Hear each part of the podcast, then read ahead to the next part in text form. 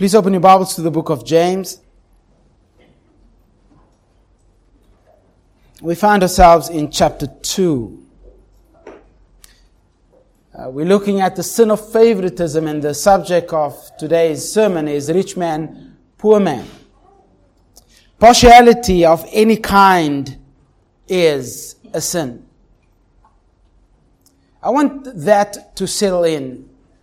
If you consider where we are in our cultural climate, whether it's CRT, critical race theory, or COVID, there's separation, different viewpoints, and discrimination based on those viewpoints.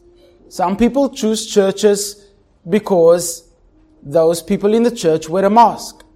Some people choose churches because some people are disobedient like you and they don't wear a mask. But those who make the decision either or discriminate against those who don't. Why can't you have in the same church people who wear masks and people who don't? We live in a country that is plagued with racism and discrimination. Now, those of you don't know, I'm married to a Caucasian, also known as a white person. so what I'm about to say is not because I'm colored. It's because it is a reality that affects us all. The Dutch Reformed Church chose the side of wickedness. They chose the side of government, obeyed government for those of you who are Romans 13 proponents, what should the church do when the government is wrong? You obey God, which the Dutch Reformed Church did not do. But they were obedient to government. Instead of standing on the word of truth, they took the side of government. While the effects of racism can still be felt in many areas in our church, uh, sorry, in our um, country, the church. The church should be the only area where racism is not seen at all. Why? I'll answer the question in a moment's time. Sadly, this is not the case. We say we are against racism. Yet we cannot think through the biblical definition of race. Do you know that there is one race? If we understand that God has only made one race, why then do we discriminate based on skin color? Why do we apply racist ideology if there is only one race? What I mean is this. If there's only one group of people God made, then there should be no place for racism, right? Because we are all then connected, one family, the human race. But why do we have the hurdle of racism in the Church of Jesus Christ? Because we perpetuate worldly philosophies. We perpetuate worldly language.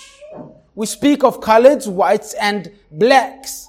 That is racist by its nature because we look at the outside and we determine they are whites, coloreds, and blacks. It's a human person, a being made in the image of God, but we think through the way the culture speaks. Listen to what John MacArthur says in his book, Think Biblically. A quote.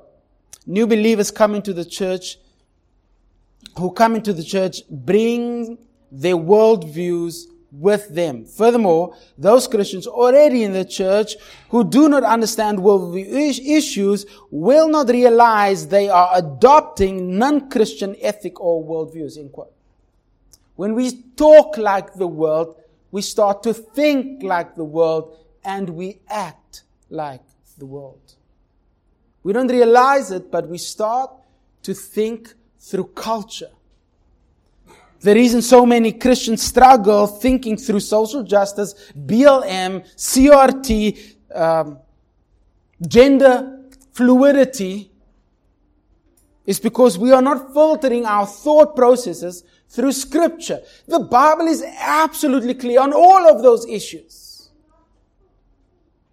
But rather we follow culture and we follow our emotions. We're fearful of what people would say rather than what God says about us. We major on feelings rather than truth.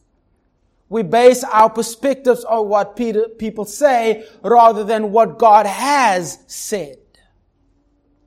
Men in the church make the decision based on popular opinion that is common today. We do not recognize that we are influenced by these external voices. The world majors on discrimination. While at the same time flying the flag of unity and peace. You cannot have both. The church should be the one place where racism dies. It should be the one place where discrimination and partiality is denounced. Why? Because we have found our unity in who? Jesus Christ, our Savior. Race is obliterated by the cross. Discrimination is dead at the foot of the cross. So why is the church then so divided? Because we have not left our worldly views.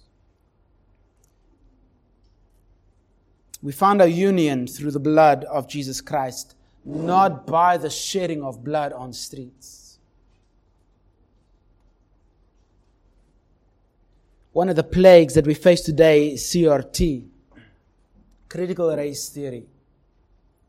Some Christians are calling it racial reconciliation. It's in the name. You've already made a distinction. Critical race theory.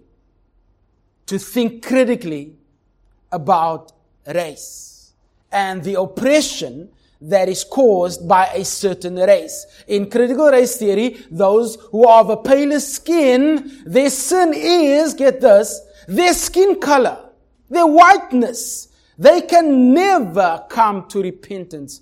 Why? Because they are perpetually white. This is linked to what is now commonly called deconstructionist hermeneutic. To build a new church life, philosophy of life, by de- deconstructing what has always been believed. Why? Because what has always been believed has been created and constructed by a white man. I thought Jesus built his church.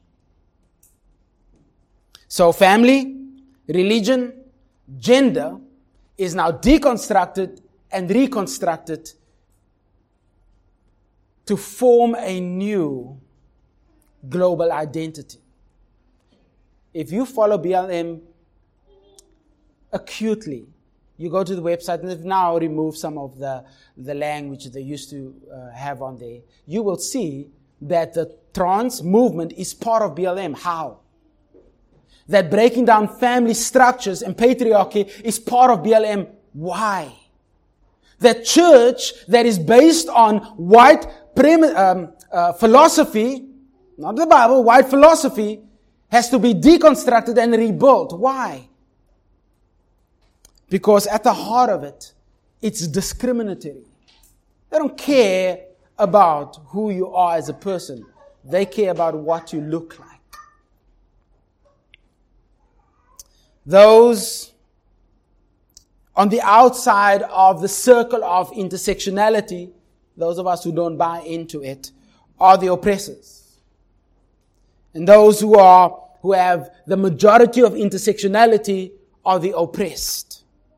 They, the oppressors, must be dethroned. Their philosophy must be replaced. This is strange because the world wants to claim that they are seeking reconciliation and truth. That is what our government says. But it falsely provides unification around ungodly principles. You can never have unity apart from Christ. Never. Critical race theory identifies sin as oppression.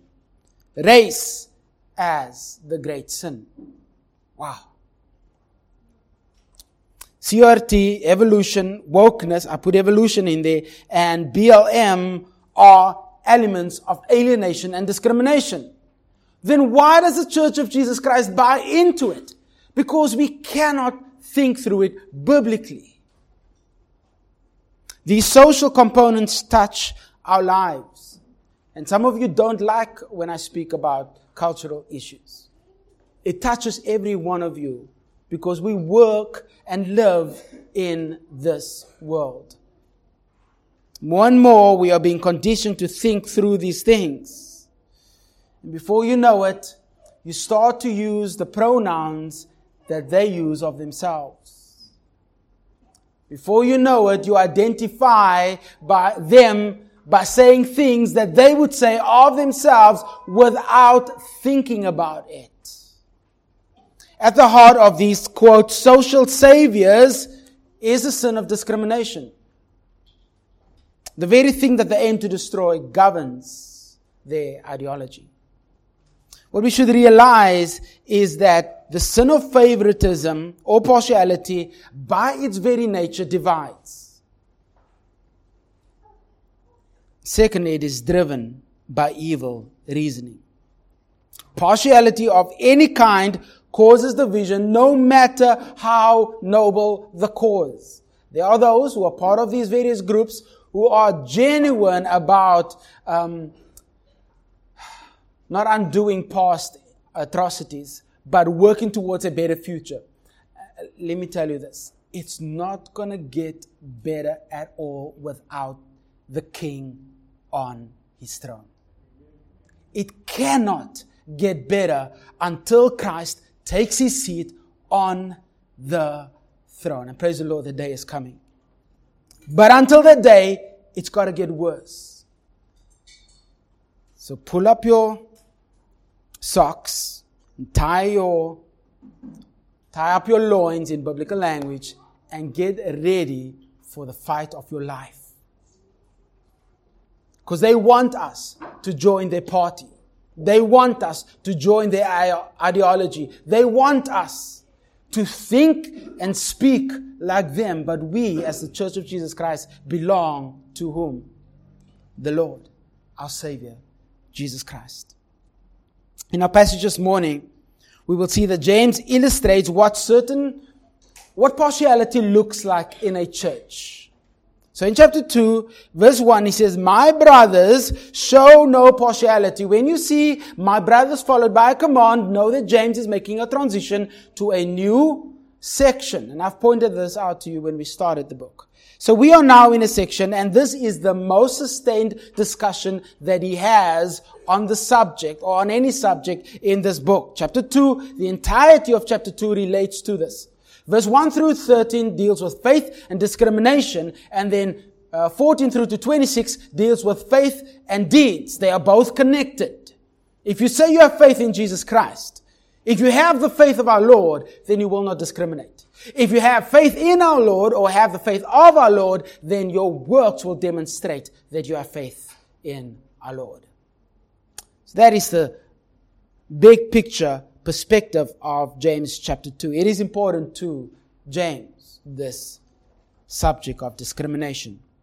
The outline for chapter 2 verse 1 through to 13 goes as follows. The command against partiality is in verse 1. My brothers, show no partiality as you hold the faith of our Lord Jesus Christ, the Lord of glory.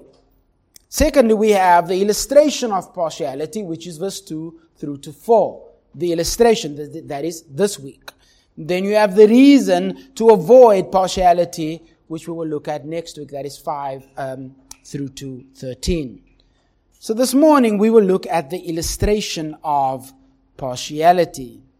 There's a natural flow through to, through to 4. And everything relates to the if in verse 2 and the then, which is not in your text, in verse 4. So if you look at it with me, verse 2 through to 4, we will try to elucidate this main point that James gives. For if a man wearing a gold ring and fine clothing comes into your assembly, and a poor man in shabby clothing also comes in, and if you pay attention to the one who wears the fine clothing and you say, you sit here in a good place, while you say to the poor man, you stand over there, or sit down at my feet, have you not then made distinctions? Among yourselves and become judges with evil thoughts. If you do this, then you are doing that. So his logical argument is if this is true, 2 and 3, then 4, verse 4, is the most logical outcome. So, if you do show discrimination in this way, then have you not made distinctions among yourself and become judges with evil thoughts is the outcome. So James sets up this grammatically as an if then clause. If this is true, then this will be true of you as well. And we will look at how he does that. Here we have the illustration of partiality. Take note, it's a picture of partiality. Remember the overarching command is in verse 1 my brothers, show no partiality. Do not be partial. That is the command. That is the application. That is what they must not be doing. Don't ever show any kind of partiality. It's plural. Partialities. Having faith granted by God is incompatible with any kind of favoritism. In other words, it is inconsistent to have faith from God and be partial. It is inconsistent to believe in Jesus Christ as Lord and Savior and then discriminate at the same time. It's an impossibility in James's mind. That should shock us considering how CRT, CRT and BLM has so permeated the Church of Jesus Christ that we don't see the discrimination that we apply to white Christians. There are a few things that we must consider about this illustration. The first point that I want to make, it's not a point, it's a statement, is that it's parabolic. It is like a parable. It is not the point. He makes the point with a picture. So don't get lost in the details in verse 2 through to 4. The point is very simple. If you discriminate, then you cause divisions and you break the law. That is his point, and you will see that as we go through this in a moment's time. It is all wrapped up in this one little word, if. For if. Let's say, in the way that we would say it, let's say for the sake of argument, or let's suppose a man comes in wearing fine clothing. He's not saying, oh, this is happening. But let's say for the sake of argument, this is the case this is how you're going to respond. And if you do respond like this, that is a sin. So stay with me as I try to explain the nuances of 2 and 3. Last week I said that there are a plurality of partiality that is in view when James says, show no partiality. Literally, show no partialities. It's plural no various kinds of favoritisms or various kinds of discriminations. Avoid that. The illustration is here to point out or clarify that partiality, partiality by its very nature is evil. So there are two major problems with partiality. Number one, partiality is sin because it breaks the law. Pay attention to verse 2. For if a man wearing a gold ring and fine clothing comes into your assembly, and a poor man in shabby clothing comes in, and you pay attention to the one wearing the fine clothing, you say, and you say, you sit here in a good place, while you say to the poor man, you stand over there, or sit down at my feet. Pause there. In verse 2, we have this man with a gold ring. Literally, the gold ringed man. The gold fingered man. Yeah, like the James Bond movie. Only those of you who are old will get that.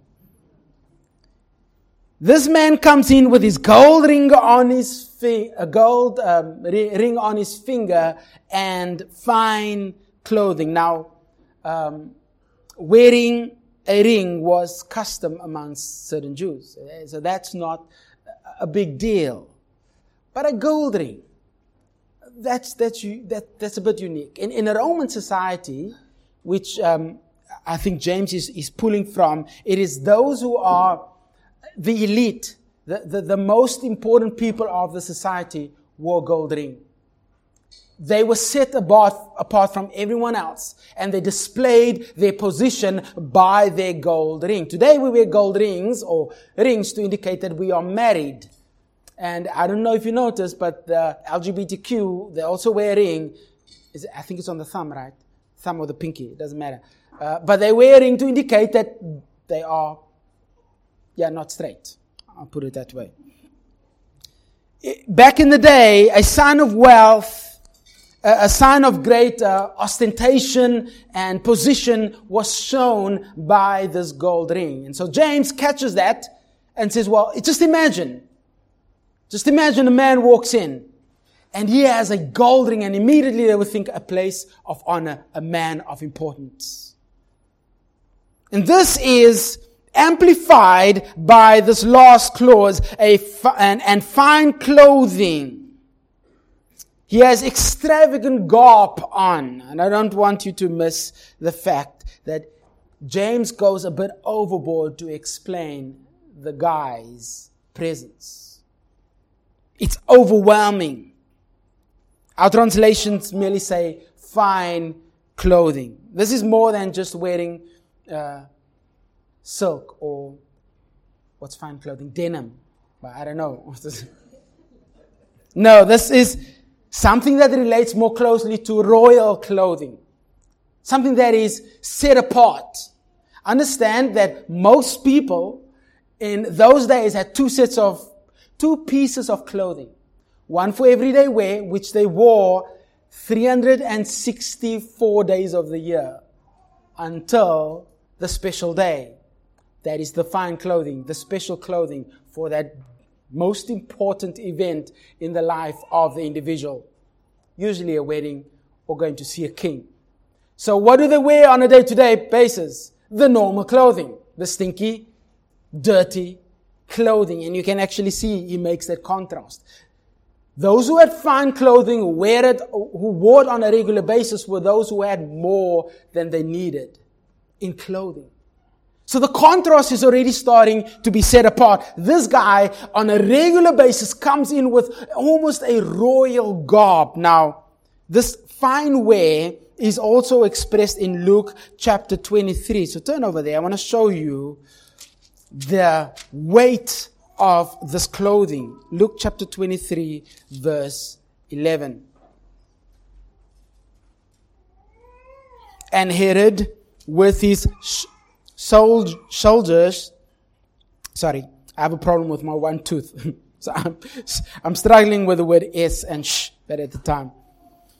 Treated with uh, contempt, him with contempt, and mocked him.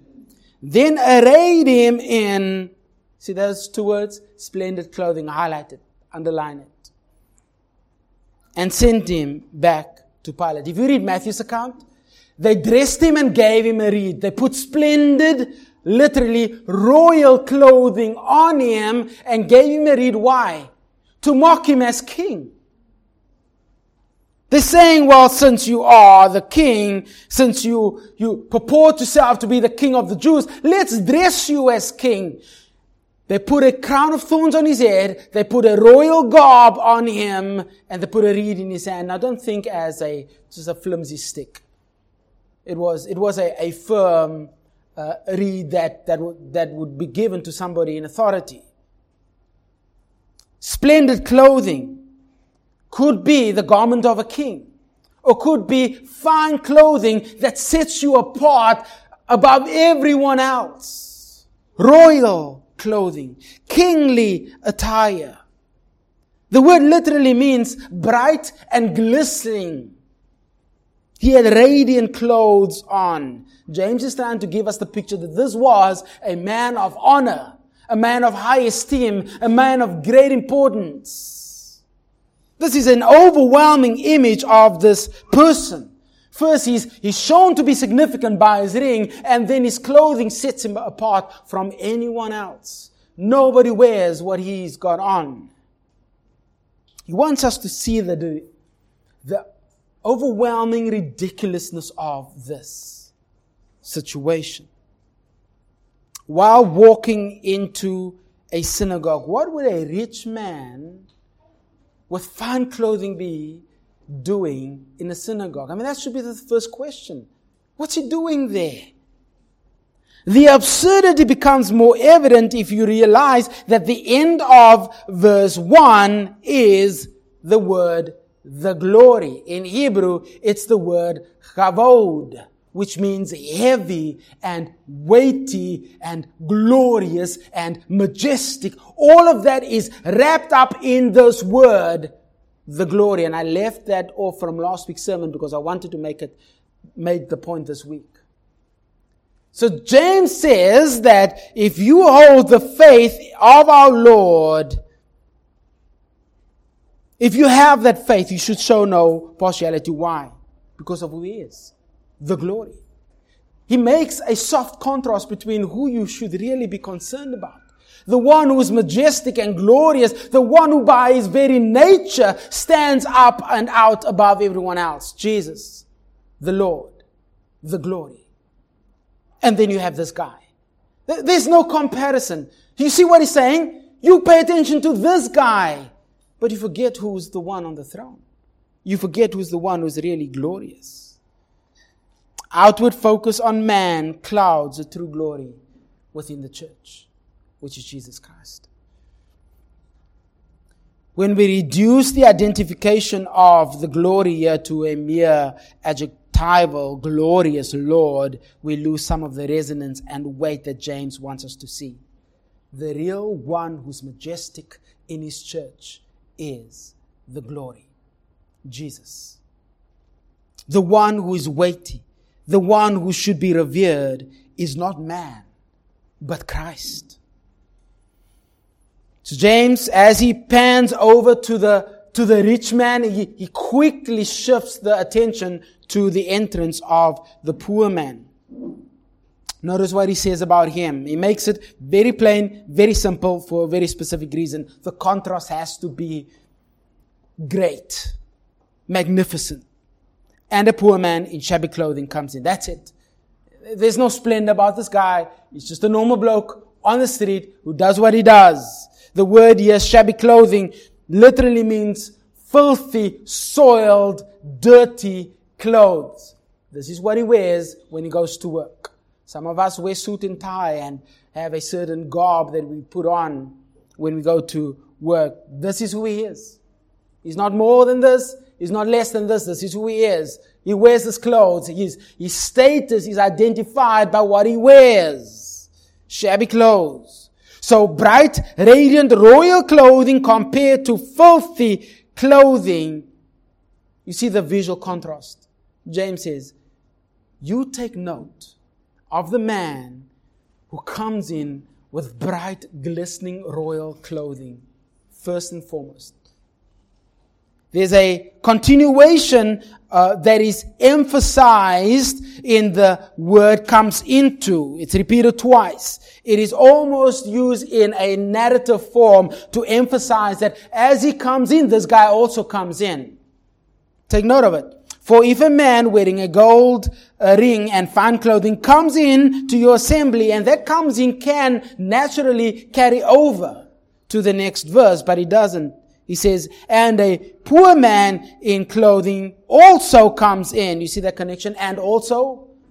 So if this guy comes in and also this guy comes in, there is a um, rapid form in the, in the way that he's writing here. So this is not two situations that is separated by time. You have the rich man entering and you have the poor man entering almost at the same time. Not right after each other, but almost at the same time. They are there together at the same moment. But the rich man comes in first. And then he says to them, and you pay special attention to him. You look upon his garb and you already made up your mind. You look upon his outward appearance and, you know exactly where you are going to land on your decision. It's interesting the word you here and you pay attention to him is in the plural. The eyes of all of them pan over to the rich man. He walks in and everybody looks over to his side. My wife made an illustration the other day and I thought about this as she uh, beautifully illustrated um, to her, her, parents how I pushed her down a slide. She said, um, she didn't get hurt, so it doesn't matter. She, she said, we went up the water slide and she was up there and I pushed her down and as she came down, everybody looked towards her. And one lady said, he didn't have to push you. Yeah, I don't know about that. But anyway, it, it's that, that idea. When he walks in, everybody's eyes go that way. Everybody starts looking to him, but it's more than just looking his direction. It's already making a decision based on who he is. Before anything is said, the deed is done based on what he wears. And as a result of that, you say to him, the decision is made, and as a result of that, you say to him, You come sit in this excellent place. The good place there is sit in this prime position. There's a, a, a double whammy against the poor man. You, you go stand over there. It's literally you go find yourself a place over there. They didn't even, they didn't even point out a place for him to go stand. He, he had to go meandering around or where, where, where do I stand? No, no, you, you go find a place for yourself. Or if you don't find a place, come sit by my feet. Wow. That's a, a double show of disrespect to this man walking in.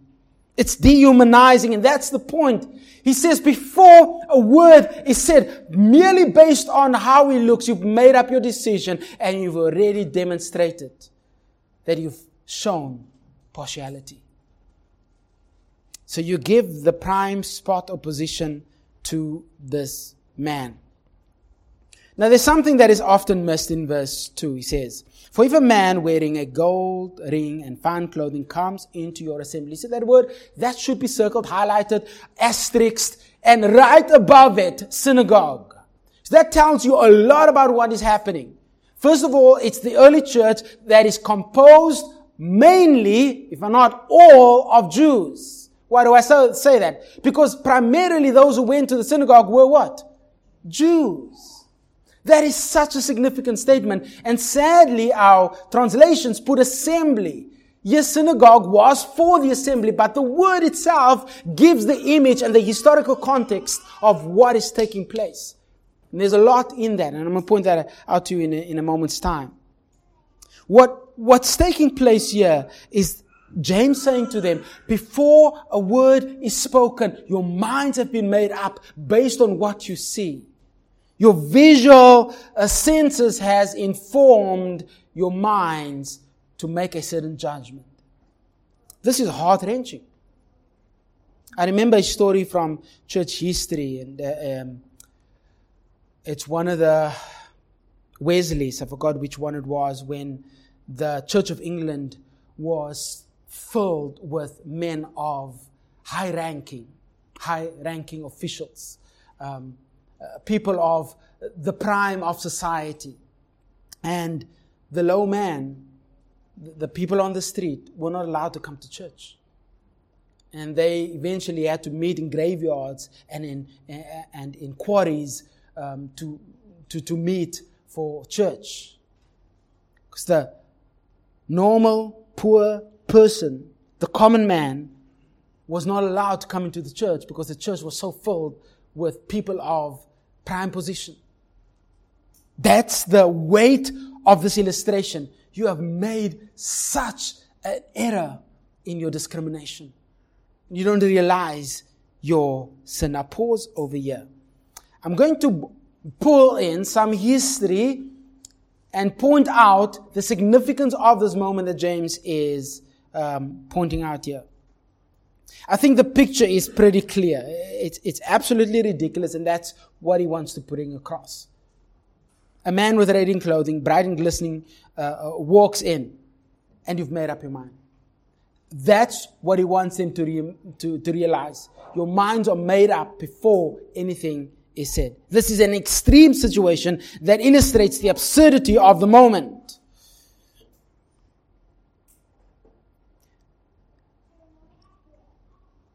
Now, the illustration shows what the problem is, but the rest of the passage provides us with the context.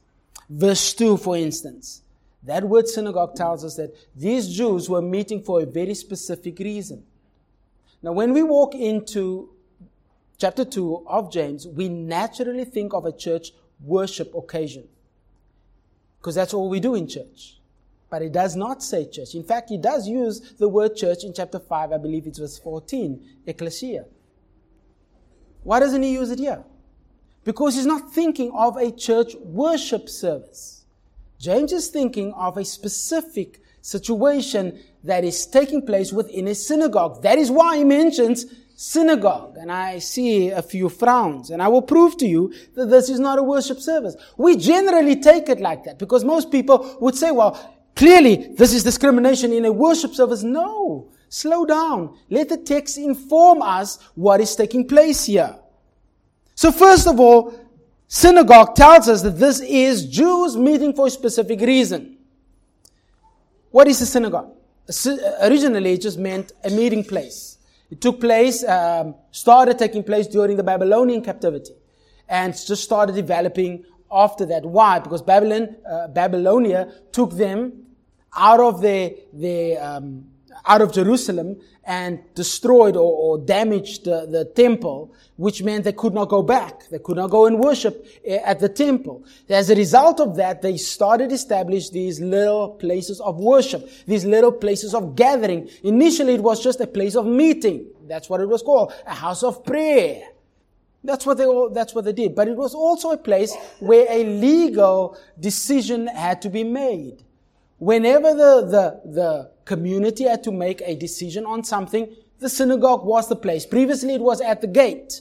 Now it's in the synagogue. Take note of that. Most commentators will acknowledge that James in this passage quotes at least three different passages or pulls them in. The first is Leviticus 19 and I want you to go there. What I'm going to do now is build the historical context in which James is thinking about as he builds this chapter. Leviticus chapter 19. Verse 15.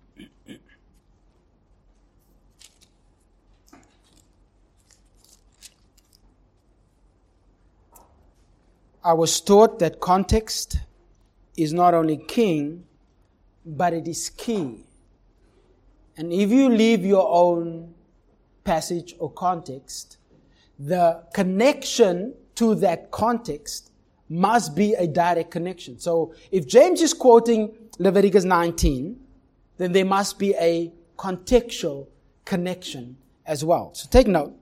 In verse 19, uh, chapter 19, verse 15.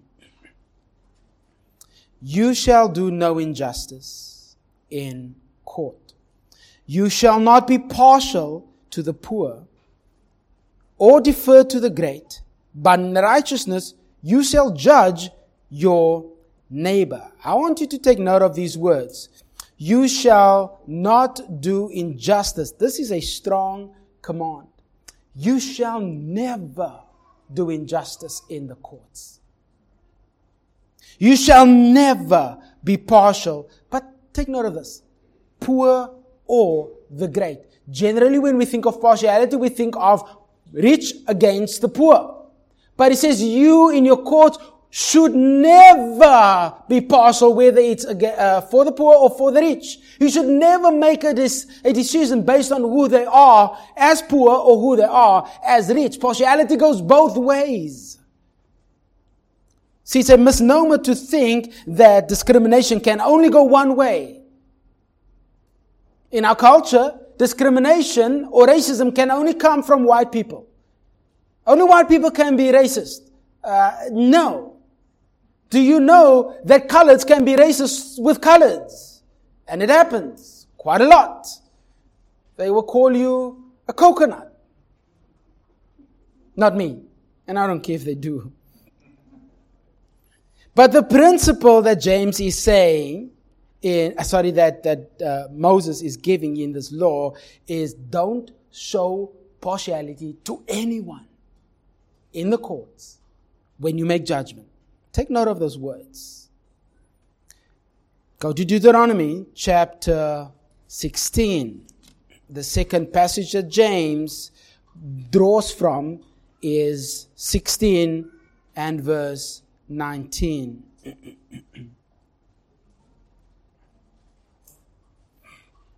you shall not pervert justice. You shall not show partiality. Again, very strong adversative here. And you shall not accept a bribe, for a bribe blinds the eyes of the wise and subverts the cause of justice. Did you catch that? It causes division and blinds you. Hmm. What's the context here? Verse 18. You shall appoint judges and officers in all your towns that the Lord, that Yahweh your God is giving you according to your tribes, and they shall what?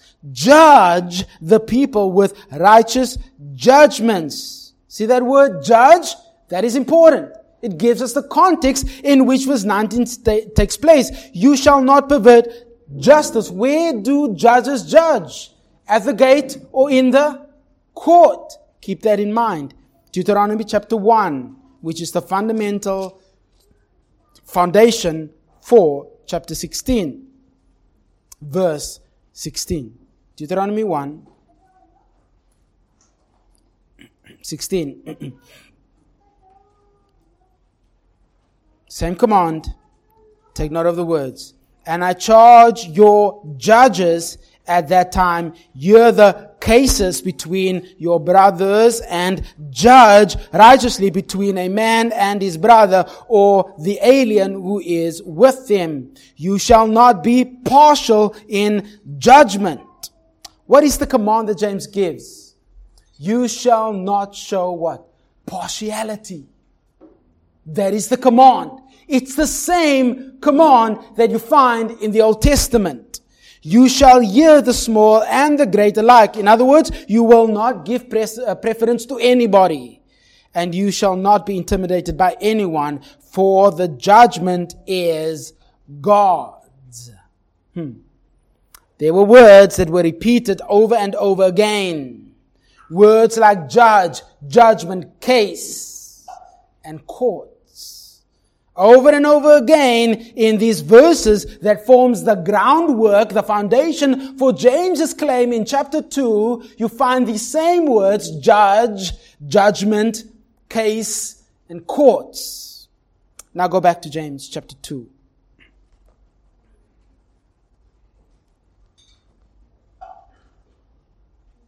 Verse 4. Have you not made distinctions, literally judgments, among yourselves and become, what is that word? Judges, hmm, with evil thoughts. Verse 6. Brothers, you have dishonored the poor man. Are not the rich the ones who oppress you uh, and the ones who drag you into what? Huh. Court. Verse 9. If you show partiality, but if you show partiality, you are committing sin and are convicted by the law as transgressors. Convicted. Verse 10. Whoever keeps the whole law and yet stumbles at one point has become guilty of all of them. Verse 12. So speak and so act as those who are to be judged by the law of liberty. Verse 13. For judgment will be merciless. You get my point, right? Over and over, you get the same words you find in Deuteronomy and Leviticus. Judgment, courts, and law. Hmm. What is James saying? James is showing the nature of this sin by means of the illustration and the rest of the context. This is more than just showing discrimination against an individual. This is more than just favoring a rich man or a man with flashy clothing and rejecting a poor man. No, what he's saying is that you have broken the law. He links all that he's saying to the law. Because the law gives a very clear command, do not show partiality. That's the law that gives that command. And James goes back and says, yeah, that's what I'm pointing to. You are lawbreakers. Fundamentally, partiality, discrimination is the breaking of the law. So what James is setting up here is a court case. So let's read verse 2 through to 4 with that in mind again. If a man wearing a gold ring and fine clothing comes into your assembly, and a poor man in shabby clothing also comes in, and you pay attention, you've already made up your mind, you've already given him the benefit of the doubt to the one who wears fine clothing, and you say, you sit here in the excellent place. He, he, he's clear from all the guilt because you already gave him the position of the benefit of the doubt. And to the poor man, well, we know who you are. I just look at your clothes and I know you're guilty. So go find a place wherever you want. Just, just go, go, go find a place or sit by my feet because you've already, you're already guilty. Before a word is said, I said earlier, they've already made a judgment in their mind. Why does he use the words courts, judgment, and, and um, law? Well, James is saying that when you have a situation in your synagogue, a situation where a rich man and a poor man comes in to settle a court case, to settle a legal case, guess what you do? This is what you are tempted to do, to favor the man with the fine clothing. What kind of cases would they be bringing? Well, chapter 5 tells us that the rich were withholding the wages from the poor, the laborers, the workers. And James is saying that hypothetically, if they should bring that case to court, who's going to win? The rich. Why? Because you've already made up your mind before the case is heard. This is a legal case. Partiality is breaking the, the law. That's the point that he's making. Your choice of another person over this poor man is law breaking. James links their actions to the breaking of God's law. And I will point that out next time I preach. There's a connection to the law in these verses. Every passage in the Old Testament was set in a legal context. Deuteronomy 16, Deuteronomy 1, and Leviticus 19. All of them are set in the court uh, uh, system. And all of them include both rich and poor. And two of them say you will not be partial to anyone, whether they are rich or uh, poor or, or great. Hence the question Have you not made distinctions among yourselves, and have you not become judges with evil thoughts? You've already made a judgment. Look down at verse 9. Fundamentally, discrimination is a breaking of the law. But if you show partiality, you're committing sin and are convicted by the law as transgressors. Partiality is sin because it breaks the law. It breaks God's command. Remember, audience Jewish. He can clearly and quickly make the transition from Old Testament law to what you should be doing. Now there is a nuance here called the royal law, and I'll get to that when we, we speak about it later. Partiality reveals your sin, and that's the point he's making. Partiality reveals who you are. Lawbreakers. It shows our shortfall. In other words, you're acting as if you are no longer governed by God. So not only is the sin of partiality uh, breaking the law, but the sin of partiality divides, as is seen in verse 4. It also divides. Have you not made distinctions? The rhetorical question here in both cases, expect the answer yes. Have you not made distinctions? Yes. Have you not become judges with evil thoughts? Yes, we have. James is saying that partiality, regardless of what it is, separates. That make distinctions is to make a judgment between two. To separate, which means to divide. You, among yourselves, have made division, distinctions. It divides. See, partiality is a unity killer. Favoritism is a bond breaker. Let, let, me, let me put it this way. Parents, some parents, not, not me, some parents have favorite kids. If you've got more than one, you probably have a favorite kid. I see a nod in this area. Just saying. And when eventually it comes out that this one is favored, it doesn't sit well with the rest of the family. Right? And normally it's the last one that is born that gets all the preferential treatment. I know because I'm the last one. One out of five. And yeah, my siblings did not like the fact that my mom favored me. And I'll gladly say that. Think about Jacob. Who did he favor? Joseph, right? Hmm. What did he give him to show his preferential status?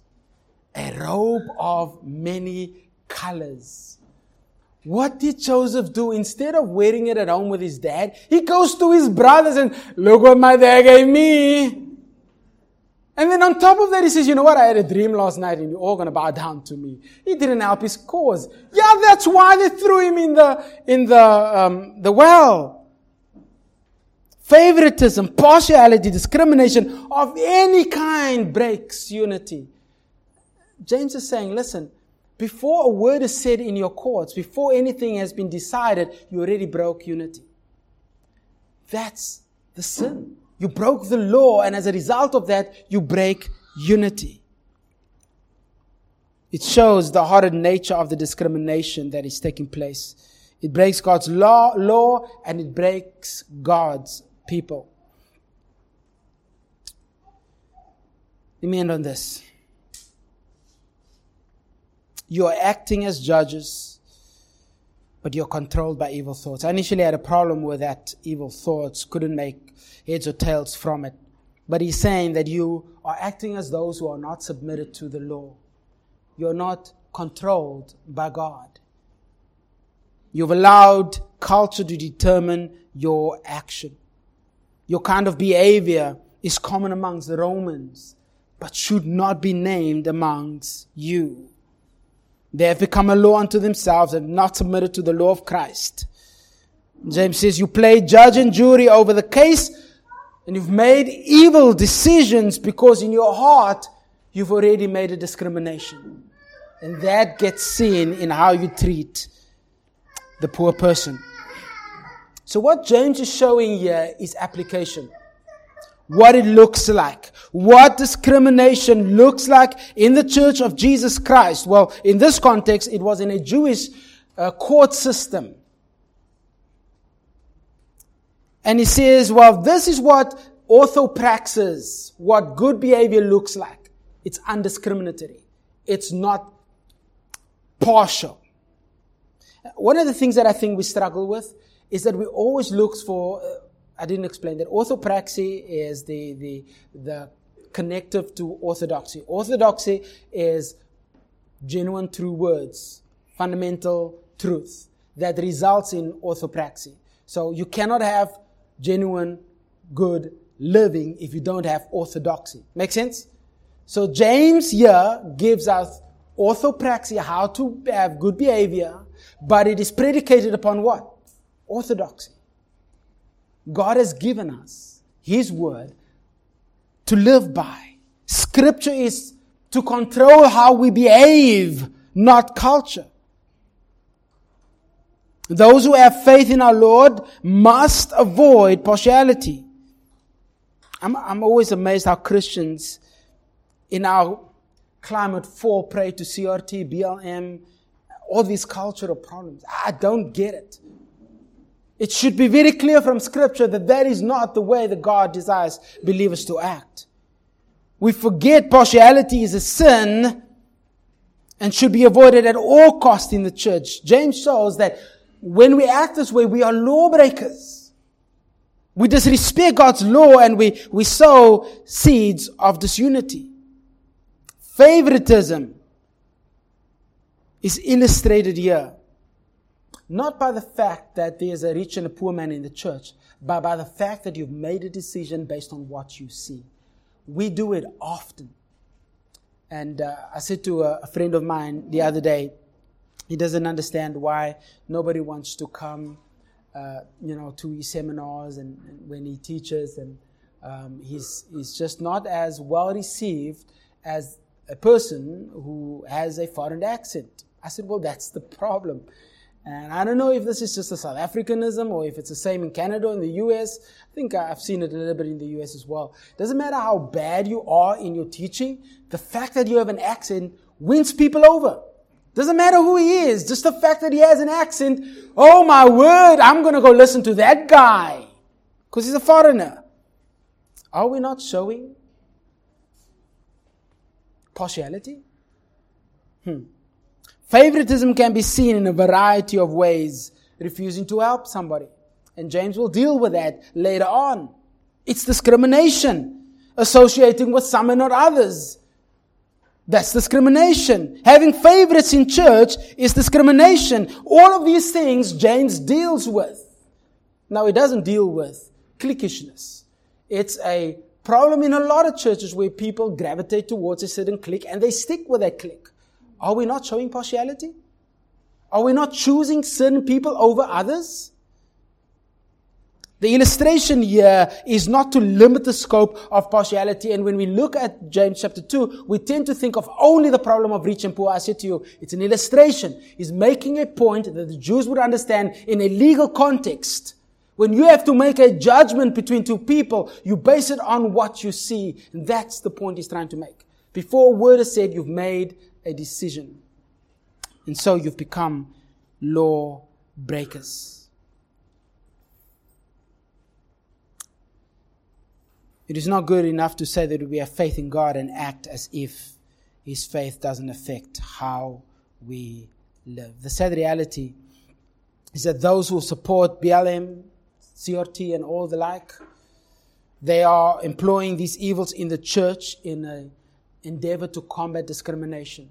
But in the endeavor to break racial discrimination, they also cause racial discrimination. How can we say we have faith in God and still discriminate? Is James's point. You cannot have both. Let's pray. Father, we are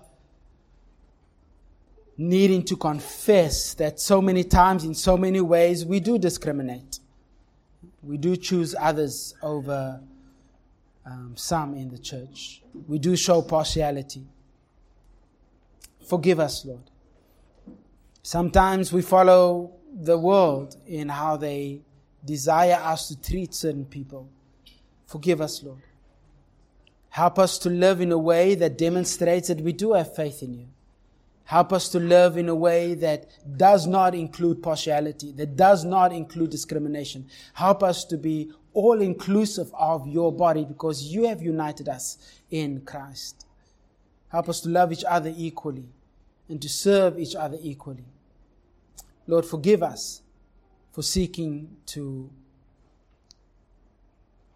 to find favor with the world while we're rejecting those who are in the body of Christ.